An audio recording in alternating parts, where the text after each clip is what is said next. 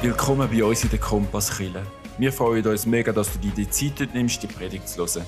Wir hoffen, sie inspiriert dich einmal mehr, dem Jesus nachzufolgen, der unser Leben zum Positiven verändert. Geniess es.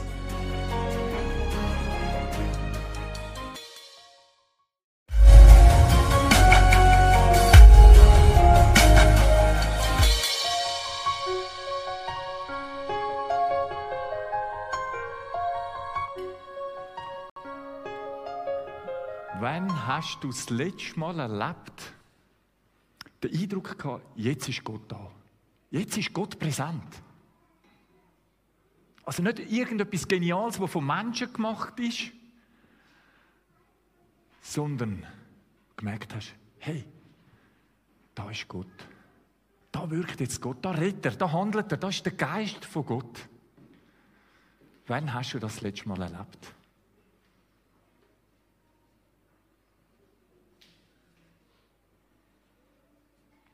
Sehnst du dich auch nach dem? Immer wieder mal einfach das Gespür, da ist Gott gegenwärtig, er ist bei mir. Würden die mir beipflichten, wenn ich sage, das Geschenk oder eines der schönsten Geschenke, das Gott uns geschenkt hat, oder muss so sagen, den Leuten, die Jesus nachfolgen, die sich entschieden haben, mein Leben soll Jesus gehören, ist eines der schönsten Geschenke ist Gottes Geist. Gegenwart von Gott in meinem Leben. Also so verstehe ich auch Jesus, wenn er sagt, zum Glück gehe ich zum Vater, dann kann der Geist Gottes kommen. Oder kurz bevor er zum Vater im Himmel ist, sagt er, ihr werdet den Heiligen Geist empfangen und durch seine Kraft meine Züge sein. Und wenn wir das vom Griechischen anschauen, bedeutet das Zeugen sein da eben nicht nur Wortzeugen, sondern Lebenszeugen. Also, dass wir einen Unterschied machen mit unserem Leben. Ich verstehe das ganzheitlich. Das ist nicht nur das, was wir reden, sondern auch das, was wir leben, das, was wir ausstrahlen. Das, was durch unsere Atmosphäre weitergeht.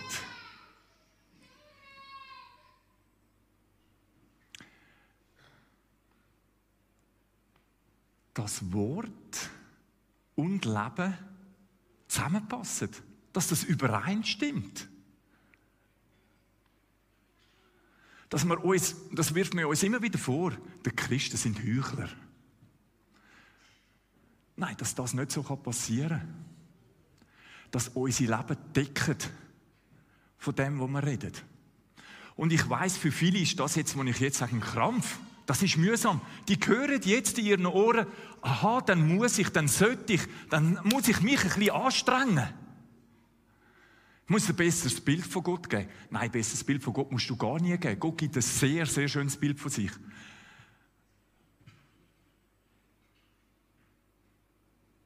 Diese Woche hat ein Kollege von uns erzählt, wo wir in der Retrette waren, dass er einen Vater hatte, der ganz jung sich entschieden hat, ich folge Jesus nach und das Leben lang, über Jahrzehnte Jesus nachgefolgt ist.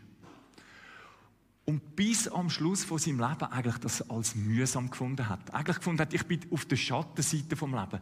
Immer gefunden hat, ich muss, ich sollte. Das hat mich betroffen gemacht. Weil ich kann mir vorstellen, dass es am einen und anderen von euch auch so gehen kann. Dass er eigentlich das Ganze relativ mühsam finde. Und darum habe ich gedacht, heute in der Predigt will ich euch helfen oder ich will uns allen helfen, auf eine Spur zu kommen. Und ich hoffe, ich kann dir helfen, heute auf eine Spur zu kommen, wo aus dem rauskommst, dass du nicht unglücklich bist als Christ, sondern dass du an und für sich ein erfülltes Leben, wie es Jesus versprochen hat, kannst leben. Und ich will das tun mit verschiedenen Bildern. Und mir ist ganz bewusst, Bilder haben immer eine Grenze. Also, mit einem Bild, Bild sagen mehr wie tausend Worte, aber man kann nicht alles aussagen. Und wenn du jetzt dann, wenn ich mit verschiedenen Bildern komme, bitte übersetze es nicht eins zu eins, aber übersetze es in dein Leben hier das Richtige oder das, was gut ist. Also ich wollte mit diesen Bildern einfach helfen, uns auf die Spur zu kommen. Und zwar denken wir im Gesamten als Übertitel, in welcher Kraft leben wir mit diesen Bildern nach. Und wenn ich jetzt das erste Bild bringe, dann werdet ihr gerade merken, von was dass ich rede.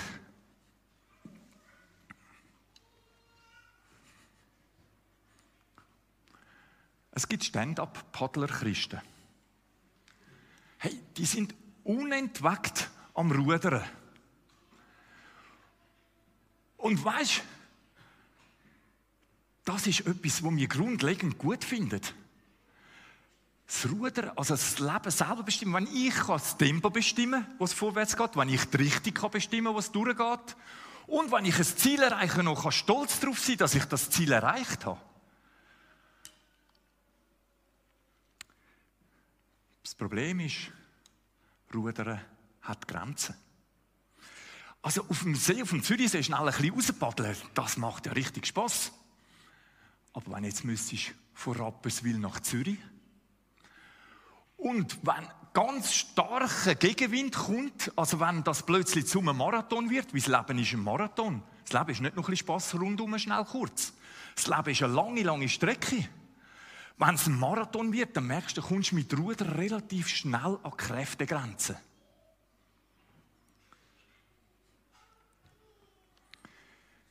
In unserer Gesellschaft ist übrigens das Bild vom Rudern tief verankert. Wir müssen mal schauen, Psalm 151. Wenn es einen Glauben gibt, wo Berg versetzen kann, ist es Glauben an die eigene Kraft. Ich schaffe das schon. Du musst einfach musst dich ein bisschen mehr anstrengen, dann schaffst du es dann schon. Also Bibelkenner unter euch wissen, dass es keinen Psalm 151 gibt. Es gibt nur 150 Psalmen. Und alle, und ich habe mir, ich mir überlegt, ähm, wie, wie soll ich uns nennen? Ich bei der Predigtvorbereitung, jetzt, vielleicht müssen wir da ein bisschen helfen. Ich wollte sagen, ein Kompassler. Kann man das sagen? Ein Kompassler aus der Kompasskille? Oder wie, wie, sollen wir uns nennen? Also ich sage jetzt mal so, ein Kompassler aus der Kompasskille. Also jemand, der Jesus nachfolgt, der wird natürlich sagen, so ein Satz steht sicher nie in der Bibel. Und mit dem hat er absolut recht. Weil es ist so, es ist nämlich grundlegend so, dass Gott uns nicht dazu bestimmt hat, alles aus eigener Kraft zu schaffen. Also, dass wir einmal schwach sein dürfen, dass wir zugeben können, ich brauche Hilfe. Ich kann das nicht allein. Das Ruder ist so ein, ein grundsätzliches Problem. Und gell, ich kann mir vorstellen, dass der ein und andere Kompass sagt, jawohl, genau, das ist ein Satz, der steht nicht in der Bibel, aber wenn du ihn im Alltag beobachten wirst du plötzlich merken, der rudert mit seinem Leben und der rudert vielleicht recht verbissen. Und dann können wir nicht einfach sagen, ja, nun ist es halt so. Nein, da sind wir an einem ganz zentralen Punkt. Vom Anfang der Bibel bis am Schluss der Bibel ist das ein Anliegen, das Gott hat für uns.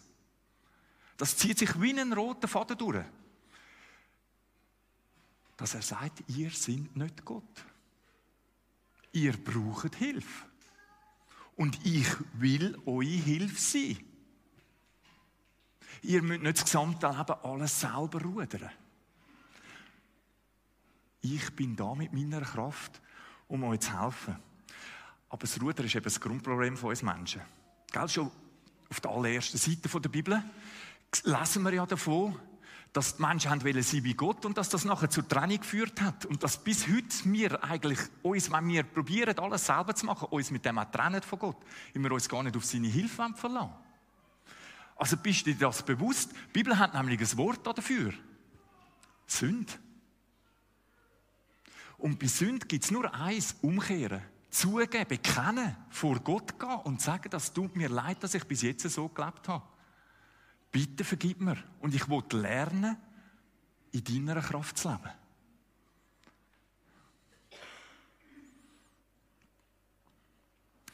So in der Mitte der Bibel gibt es so eine Stelle, wo, wo das eigentlich aufnimmt, was ich jetzt gesagt habe. Nicht durch Heer oder Kraft wird es gesehen, sondern durch meinen Geist, sagt Gott. Der Ich bin, der ich bin, das ist Jahwe, der allmächtige Gott. Also verstehst du, ich wollte eigentlich mit sagen, rudern, das gefällt uns, aber es ist nicht das, was die Bibel uns zeigt, wie wir als Christen leben sollen.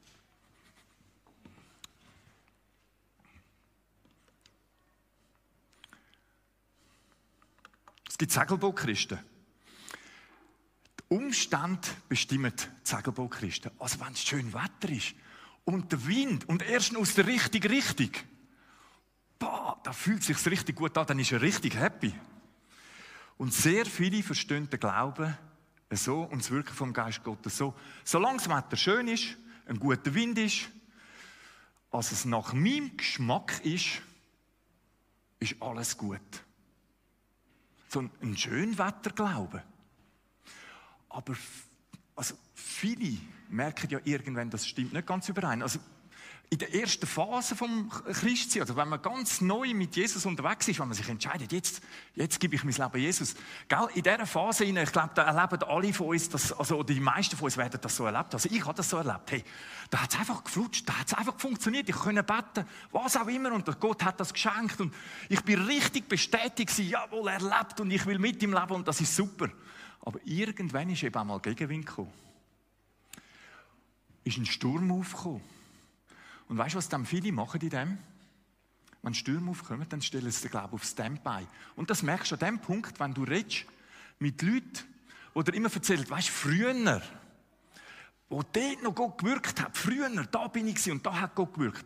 Und wenn du fragst, heute, können sie dir nichts erzählen, wo heute in ihrem Leben Gott wirkt.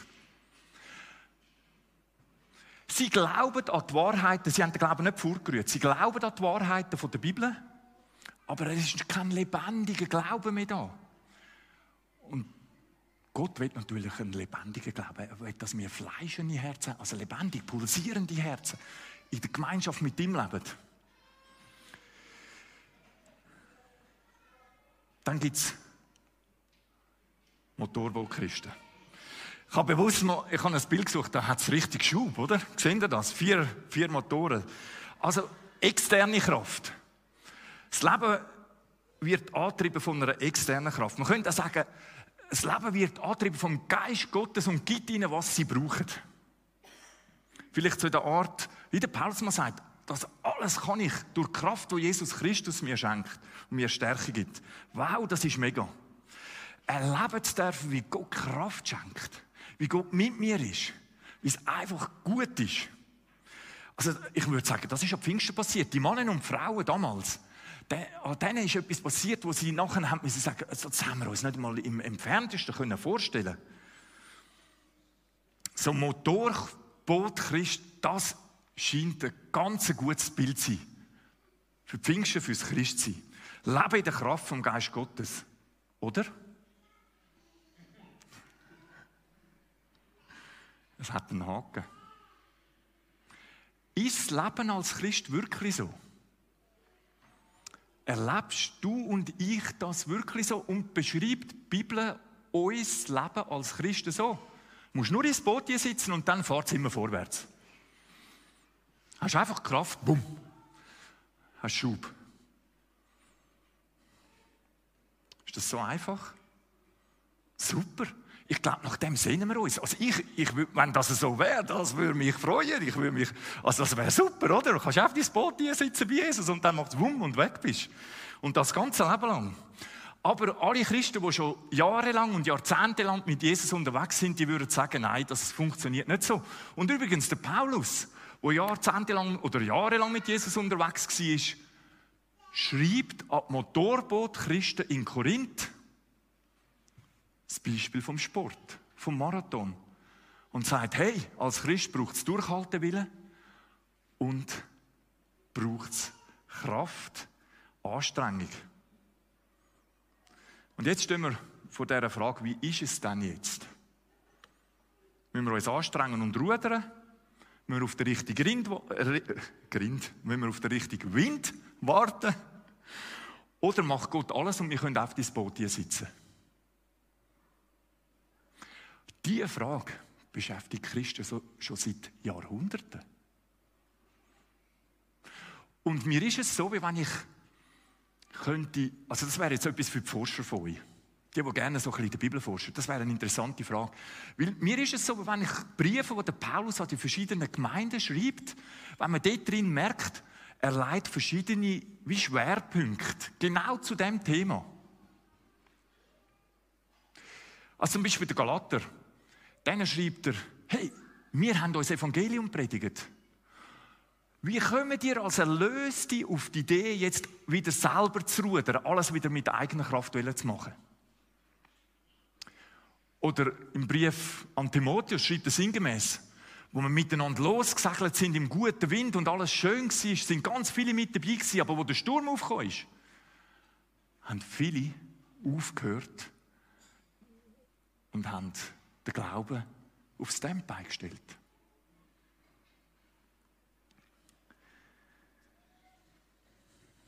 Ah, genau, und der Motorbootchristen. In Korinth schreibt er das Bild vom Extremsportler, vom Marathonläufer und sagt, es braucht ja auch Einsatz. Dass man das Ziel erreicht, muss man auch kämpfen. Und wenn wir einen Blick in die Kirchengeschichte werfen, die ganze Geschichte der Kirche, merkt man, das hat Christen immer und immer wieder beschäftigt. Und ich will mal ganz fokussieren auf einen kurzen Punkt in der Krishona. In der Krishona-Geschichte, gibt es eben ein Direktoren-Ehepaar, also das hat man früher hat's noch Direktor gegeben, das war alles hierarchisch dann gewesen. Ähm, also die haben wirklich alles prägt. Das Direktoren-Ehepaar haben Heinrich und Dora Rappar geheissen. Und die haben die Aufgabe, das ganze Krishona-Werk zu übernehmen, frisch übernommen und haben bald einmal gemerkt, mit eigener Kraft, wir kommen an unsere Grenzen. Also dann ist der Schnuff ausgegangen. Wirklich richtig der Schnuff ausgegangen. Und dann sind sie auf einer Konferenz nach England und dort haben sie das Pfingsten erlebt. Dort haben sie wirklich neue Ausrüstung und Kraft vom Heiligen Geist erlebt und sind zurückgekehrt und haben ganz neu prägt. Also die Leute sagen, ihr gesamtes Leben ist wie umgewechselt, ausgewechselt oder umgewandelt gewesen, wo sie zurückgekommen sind. Und die Historiker schreiben uns davon, dass der Heinrich nachher 60 neue Krishona-Gemeinden in der Schweiz gegründet hat. Und Dora hat eine Bibelschule für Frauen ins Leben gerufen, die damals für ganz Europa absolut Novum war. Also ist ein gewaltiger Aufbruch passiert. Der sogenannte Keswick-Konferenzen. Könnt ihr mal googeln, Keswick-Konferenzen. Das betrifft nicht nur schon, das betrifft eigentlich sehr, sehr viele Werke. Haben dort einen richtigen Aufbruch erlebt. Richtig äh, vom Heiligen Geist einfach ganz neu, Neues ausgerüstet werden. Und haben ihr etwas gemerkt? Jetzt haben wir eigentlich ganz weit rausgewagt theologisch. Weil ich habe jetzt von Mehrfacherlebnis mit dem Heiligen Geist geredet. Und das ist theologisch umstritten. Ich aber bin davon überzeugt, dass es gibt und ich möchte dir Mut machen, eine Sehnsucht zu entwickeln nach der Kraft vom Heiligen Geist und Gott auch immer wieder zu bitten darum. Beschenk mich neu mit der Kraft von deinem Geist. Ja, ich habe eine Sehnsucht danach. Ihr wisst es, dass der Ort, wo wir da sind, ein Ort ist von der Kraft Gottes. Also all diese Räume, einfach wenn du da reinkommst, dass du Begegnung hast mit Gott, mit seiner Gegenwart so begegnen wirst, dass du gesund wirst und du irgendwo Krankheit hast in der Seele, im Geist, im Körper. Also, und das, für das wollte ich einfach beten und beten. Vielleicht kannst du mit einstimmen. Ich höre schon jemanden fragen, ist das nicht ein bisschen gefährlich? Die Frage ist ja immer damit verbunden, wo landen wir dann, wenn wir am Heiligen Geist Kontrolle geben? Ist das nicht zu gefährlich? Wo landen wir, wenn plötzlich Einzelne von uns Erfahrungen machen mit dem Geist Gottes? Und tatsächlich, das sehen wir in der Kirchengeschichte, das ist nicht ungefährlich, das sehen wir in der näheren Kirchengeschichte. Wir wissen alle um, dass, dass es nicht ungefährlich ist.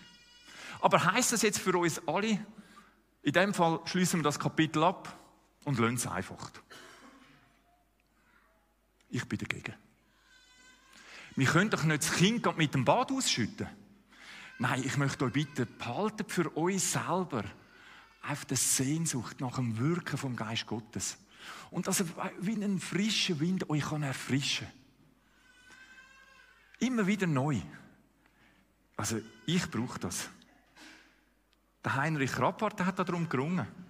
Wie können wir am Geist Gottes Raum geben, ohne dass wir selber gerade wieder alles anfangen zu kontrollieren? Also ohne dass wir wieder anfangen selber zu rudern. Und darum will ich euch zum Schluss ein Bild mitgeben, und ich denke, das könnte noch passen. Vielleicht kannst du etwas damit anfangen.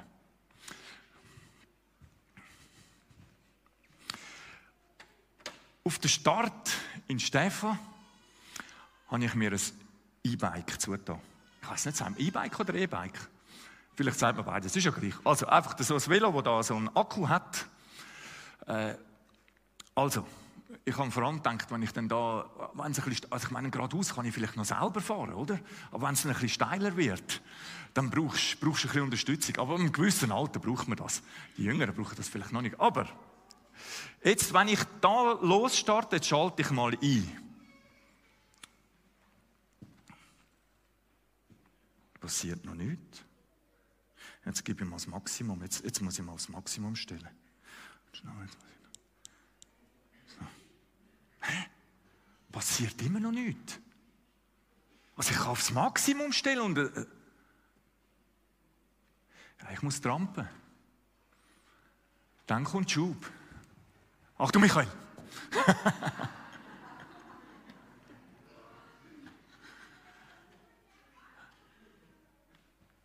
also versteht ihr das Bild? Gottes Geist wirkt nicht an uns vorbei. Es braucht das Zusammenspiel von uns und dem Geist Gottes. Nicht einfach an mir vorbei. Es braucht meine Sehnsucht, dass er wirken tut. Meine Bitte an ihn, bitte hilf mir und mein Einsatz geben. Und dann kommt externe Kraft. Kann ich das echt helfen? Ich glaube sogar, das wäre das Bild, also nach dem heutigen Moment, wo ich jetzt gerade denke, ist sogar das Bild, wo die Bibel, vielleicht gibt es ein neuer noch etwas anderes dann wieder, aber im Moment denke ich, es ist wirklich so das Bild, das die Bibel malt. Oder das ist ein biblisches Bild. Gott wirkt mit uns zusammen, vielleicht so, wie es Dani aufgenommen hat, am Anfang. 100% Gott, aber auch 100% wir Menschen. Es ist ein Zusammenspiel. Nicht einfach ins Bötchen sitzen und abfahren, aber nicht einfach selber rudern, sondern jetzt, also übrigens, ihr seht das vielleicht gar nicht so. Ihr dürft nachher mal probieren. Ich stelle es aber ein bisschen raus. Da auf der Bühne könnte es noch gefährlich werden für den einen oder anderen. Ihr dürft nachher draußen mal probieren, wie das ist. Für die, die es vielleicht noch nicht kennen. Ja, vielleicht ist der, jetzt habe ich gedacht, der Rahmen könnte ein bisschen hoch sein. Vielleicht müsst ihr jemanden fragen, der einen kleineren Rahmen hat. Ich tue den Sattel dann noch ein bisschen runter. Aber einfach das Bild haben. Übrigens, Jesus sagt, bittet den Vater um den Geist Gottes. Und das ist das Gebet, das er wird erhören.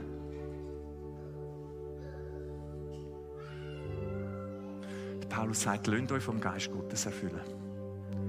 Bevor ich jetzt bete, will ich euch einfach so Zeit lassen, wo ihr mit Gott könnt reden könnt, wo ihr ihm das könnt austauschen könnt. Vielleicht ist etwas dran, wo du sagst, das will ich jetzt Gott bekennen. Ich habe zu viel gerudert oder ich habe ein falsches Bild im Kopf gehabt. Vielleicht gibt es aber auch, dass du sagst, ich habe eine Sehnsucht, oder du kannst es auch kombinieren, ich habe eine Sehnsucht. Vater im Himmel, wirk du mit deinem Geist an mir. Also ein kurzer Moment, wo du und Gott zusammen sein dürfen und du ihm das darfst ausdrücken, was dich jetzt gerade bewegt und beschäftigt.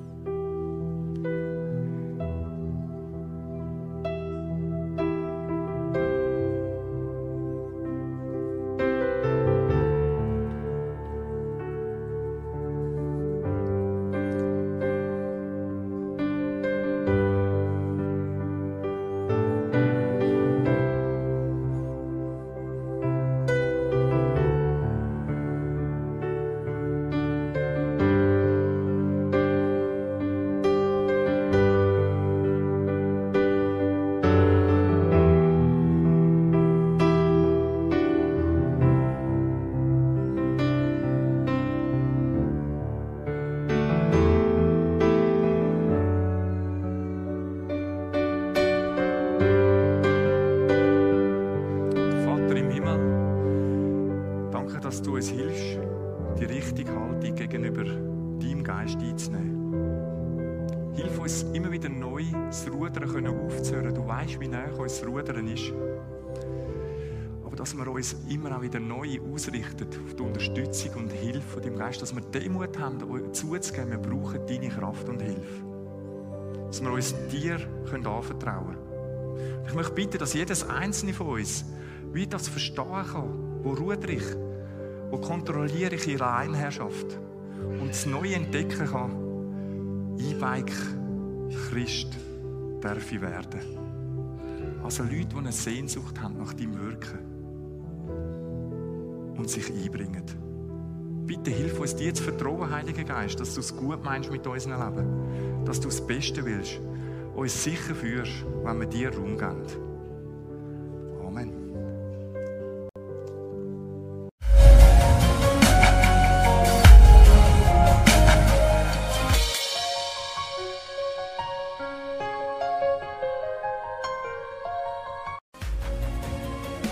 Wie gut ist es doch immer wieder von unserem Jesus zu hören und über ihn nachzudenken. Wenn du Fragen hast, Gebet willst oder einfach gute Gemeinschaft suchst, dann melde dich bei uns im Internet, auf Social Media oder live in der Kompasskille am Sonntag am Morgen um 10 Uhr. Bis gesegnet.